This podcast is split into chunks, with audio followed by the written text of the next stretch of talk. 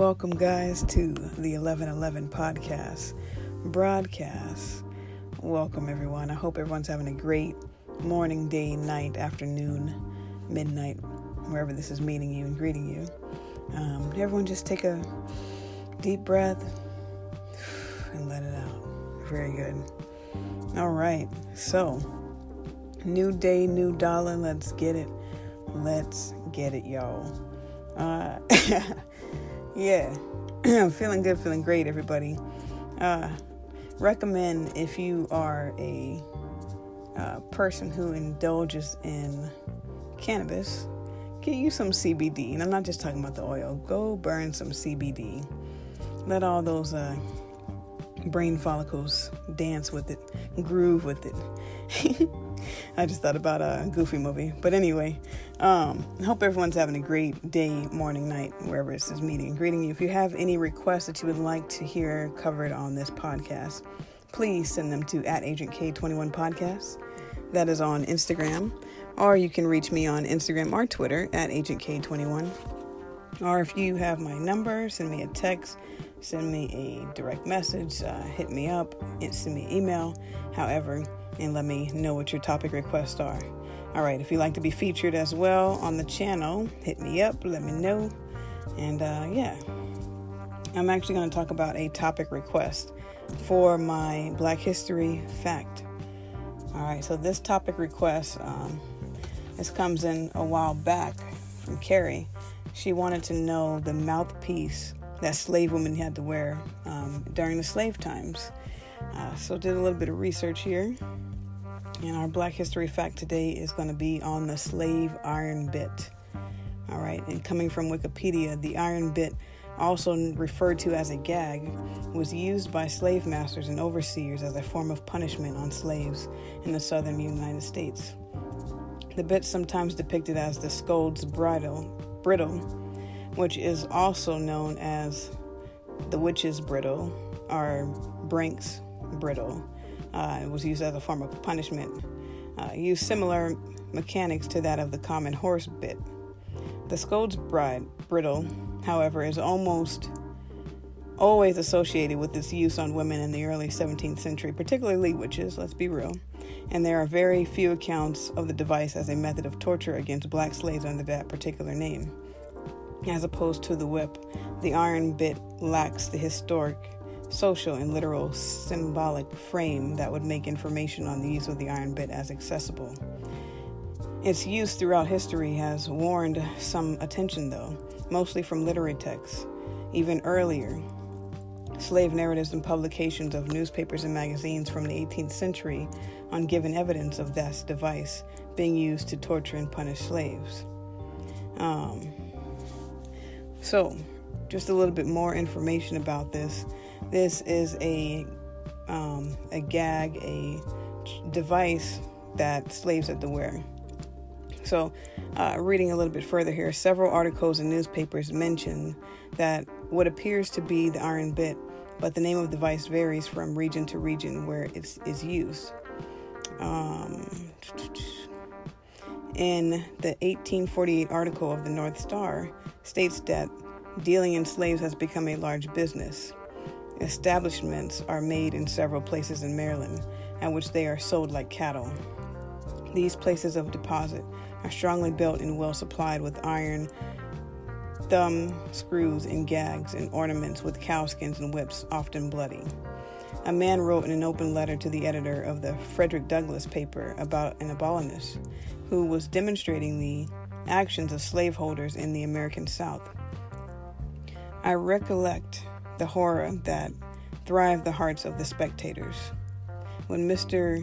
Gurney one evening placed on his head an iron machine of torture, which inflicted great pain upon the slave, and an iron gag penetrated his mouth, confining his tongue and preventing articulation.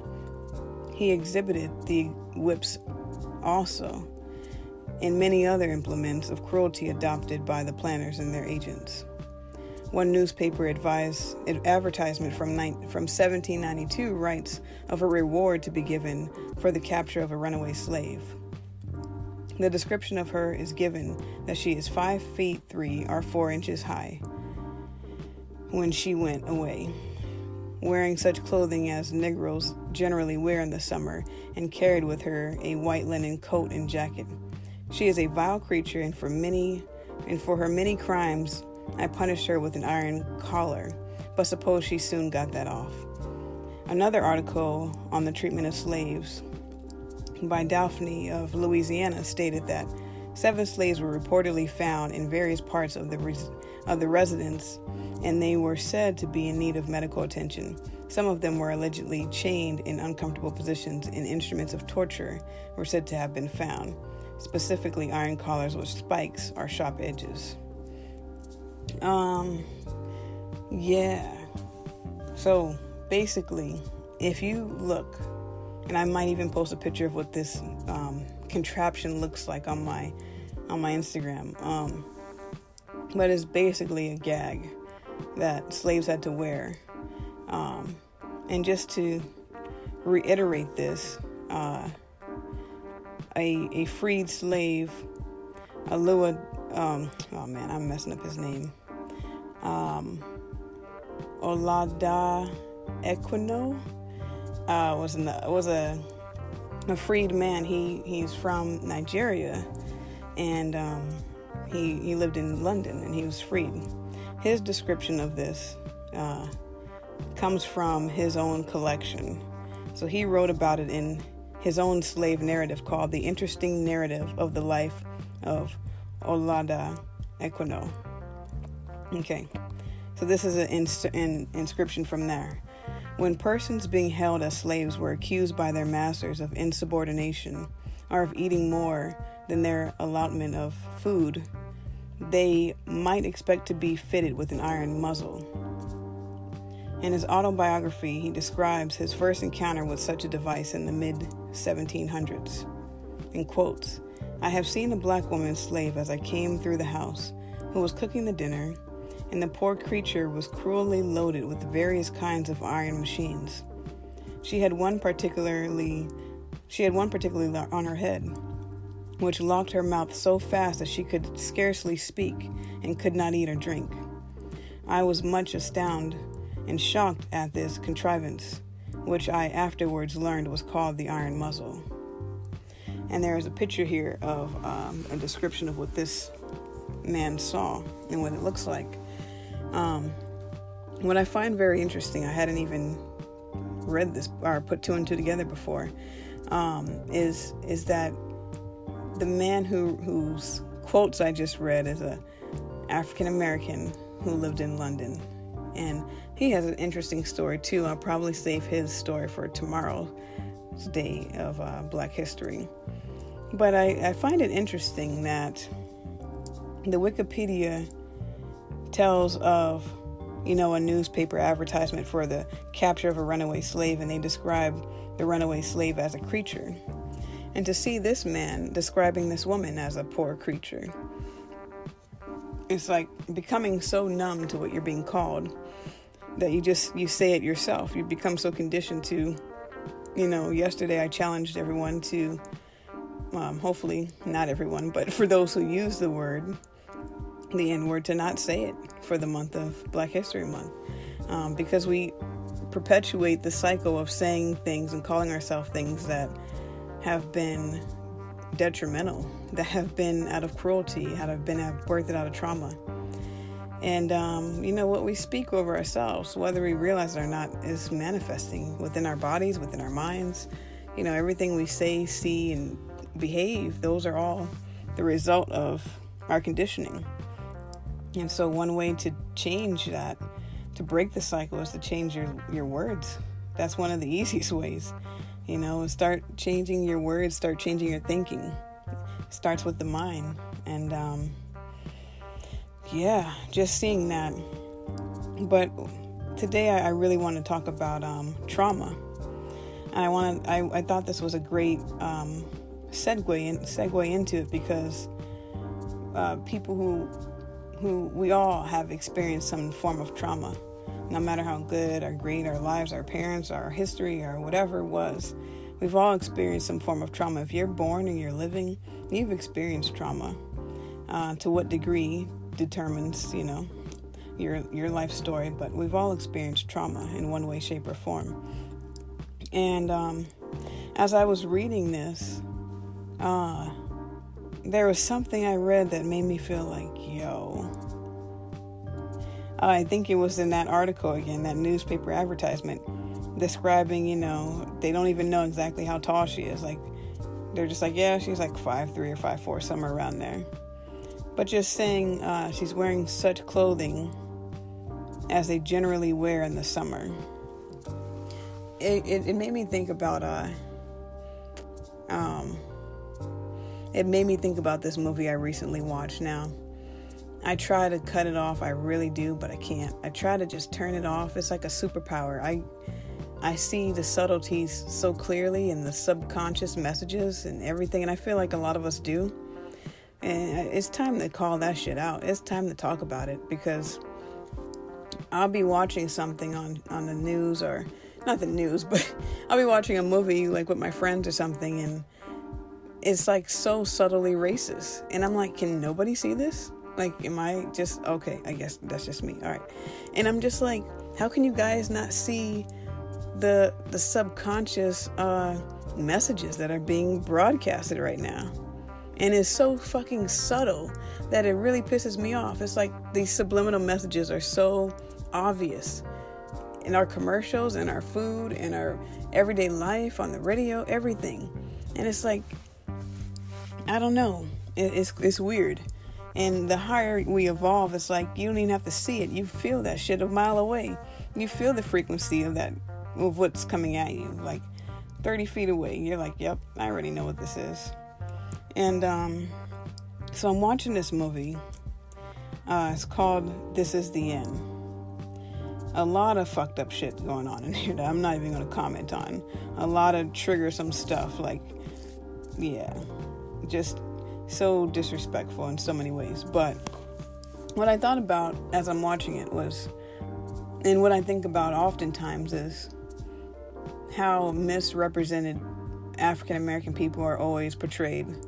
We only get certain roles, we only get a certain, you know, things that we already know. We already know the stereotypes that they want to fill us in. And just watching this movie and seeing how they depict the black characters in particular. Movies like this, shows like The Office, I'm just like, come on, people, really? But anyway, um, so in the movie, and if you haven't seen This Is It and you want to see it, this is where you stop because there's going to be spoilers. Spoiler alert, I'm about to tell this whole thing. And so I'm watching the movie and it's like they're getting high and they're like, yeah, fuck yeah, you know. But the it turns into a horror movie real quick, and they're like showing the end of days and all the narratives of how people have thought about the way things would end from the religious standpoint to the zombie apocalypse to whatever else, right? And uh, I'm watching how they're portraying this this black woman in the movie, and she's at the convenience store and she like cusses somebody out. Of course, that's what an angry black woman would do. Cuss somebody out while she's at work, right? So she's cussing this guy out. And uh, Seth Rogen and um, the other dude, I'm sorry I don't know your name, other guy, they're like, oh, watching her. And then Seth Rogen goes, oh, I think she's mean. And I'm like, yep, right there. That's where the that's where the subtle seed is planted. Oh yeah, all black people are mean. All black women are are angry and all this extra stuff. And I'm like, okay, I'm watching that. And I see the way that she has to die off the show. And we already know, all of us already know in the scary movies who's the first to go. That's been like called out on so many levels. So we're like, okay, we're numb to it at this point. And uh, then, furthermore, later on in the movie, they're doing a whole bunch of subtle things. Subtle, subtle, subtle things.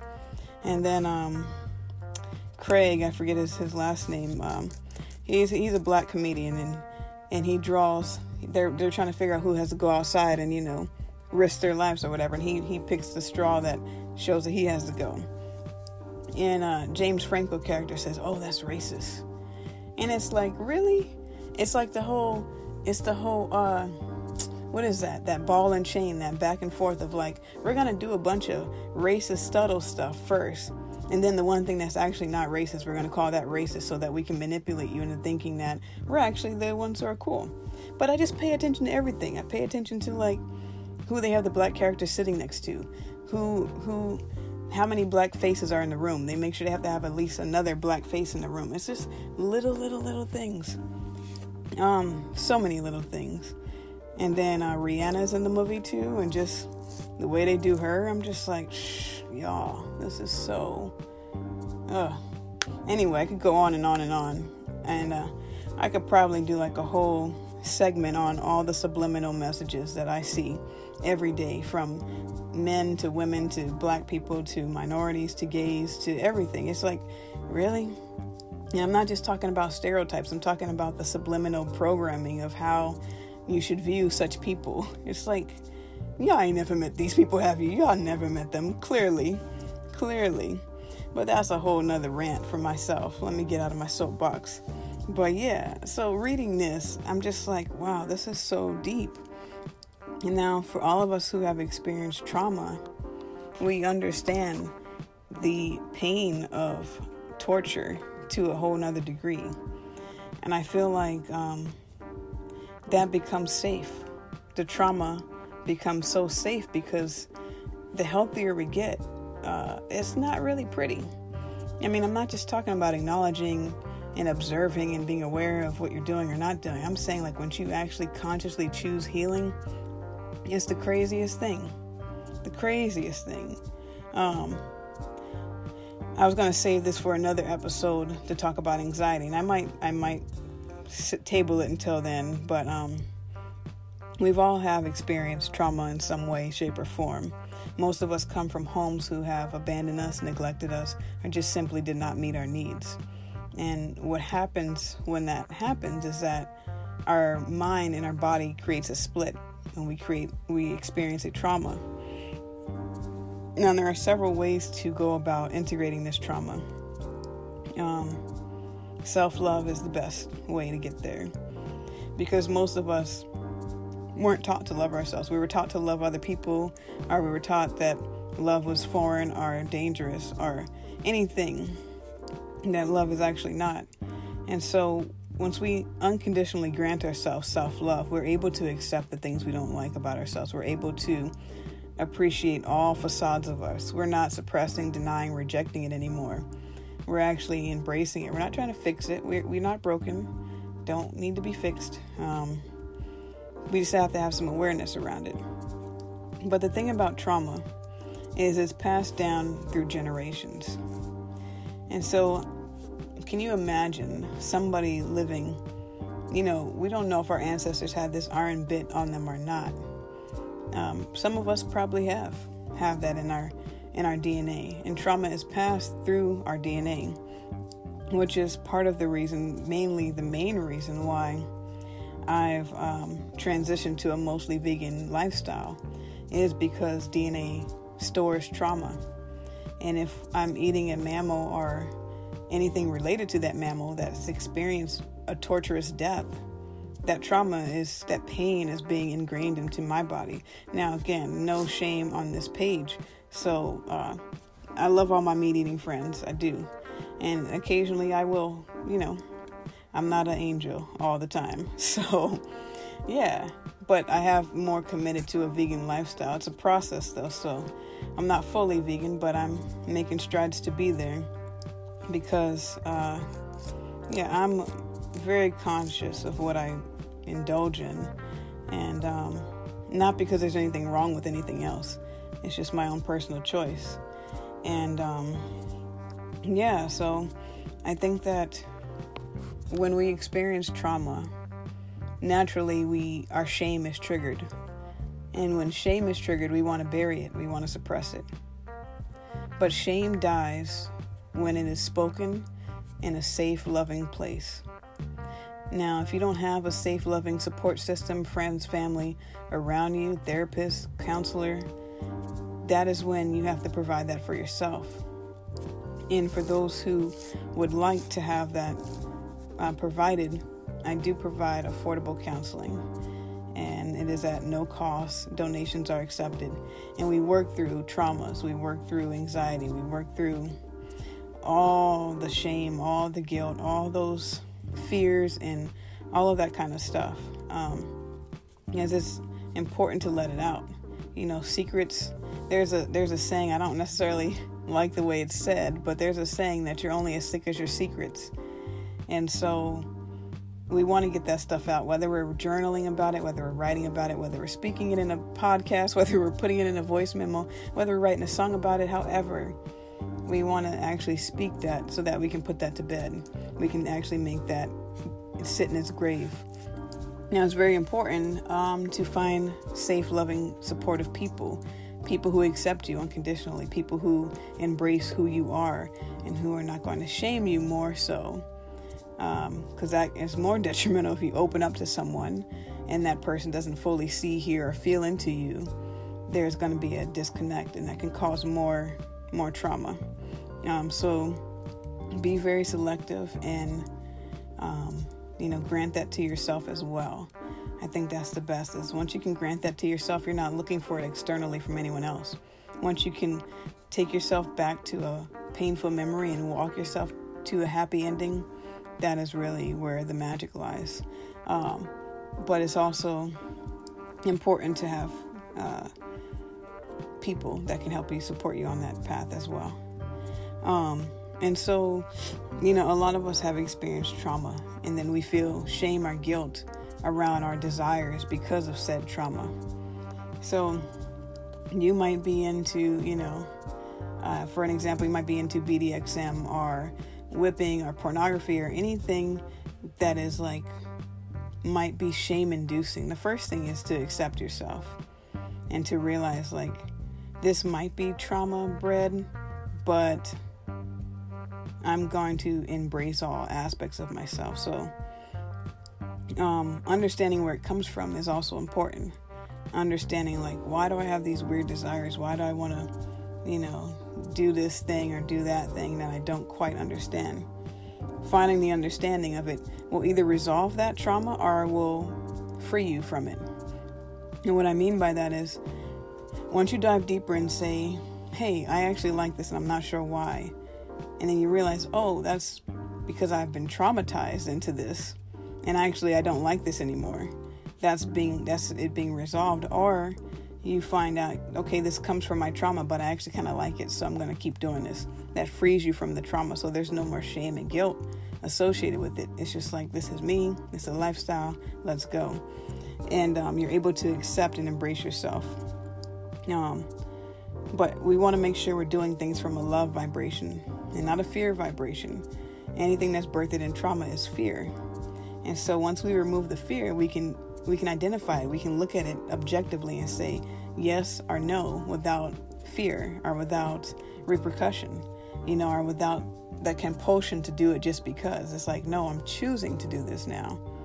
And I'm enjoying it without the shame and the backlash afterwards. And it's like you give yourself that own your own liberation when you do that. And so trauma can be passed down, so it could be someone else's trauma. You know, and for us, light workers, mystics, empaths, all of us, we can experience other people's trauma. You know, one thing when I was first becoming a psychologist, I wondered how do you not how do you not vicariously get traumatized by other people's trauma? Because I'm an empath and I can really um, become a sponge, so much so that it, it can be a little overwhelming. And that's where boundaries comes in. That's where implementing and maintaining boundaries comes in. And also uh, clearing your energy field, clearing your space, meditating. Those kind of things can help uh, separate the two.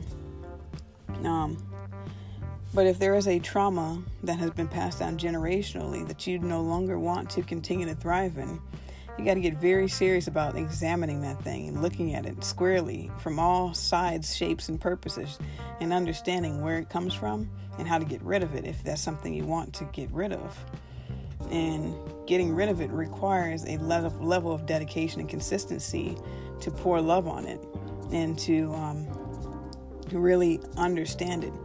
And, you know, this whole process requires ourselves to become very intimate with ourselves and that can be scary that can be scary if you've never looked in the mirror if you if you don't know what you look like if you haven't looked at yourself deeply intimately it can be a very scary process if you've been told that you're bad, wrong, or evil, and you feel like you're going to look at yourself and feel that or sense that, that can be a scary process.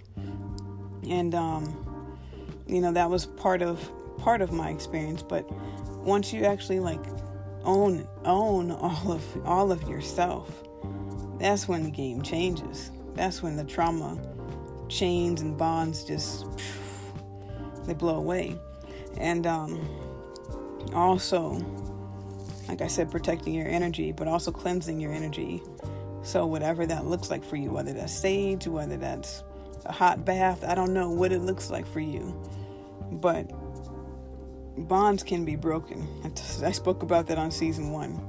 You are not bound to who you once were. You are not bound to any particular person. You are not bound to this happened to my mom or my daddy, so it's going to happen to me. No. You have free will, you have power, you have choice. You know, um, cleansing your, your sacral chakra, which is your willpower, will help remind you of the confidence of who you are, that you are not what other people have said about you. You're not even what you've said about you. You can revoke those words that you've even thought. And so, um, once we start to integrate the trauma and not bypass it, you know, a lot of us are really good at, all right, that's done. let me speed past that because that's too painful. Or um, let me look at it at a very surface level you got to dive deep, baby girl. You got to dive real deep on this stuff. All right. Uh, I'm saying that to myself. but but once you uh, get your snorkeler out and you just go dive, sea deep diving, you know, you you're ready to reach the bottom of the ocean, however endless it is. That's when you know you're ready. You're ready to be on the path of enlightenment, of healing, of growth. When you can say, no matter what comes your way, you're going to keep swimming keep swimming, keep swimming, that's when it's time. And I do believe it is time now for me to go. But um, yes, we've all experienced trauma. We've all experienced some form of abuse, some form of neglect, some form of not having our needs met. So if you've experienced that, welcome to Earth, welcome to the human race. And um, you're fine exactly where you are and just as you are. Just keep putting one foot in front of the other, baby steps. Just keep moving, keep looking up. There is a light at the end of the tunnel. And uh, yeah, you're on your own process, you're on your own pace. Everyone, take your time, breathe it in, breathe it out. Until next time.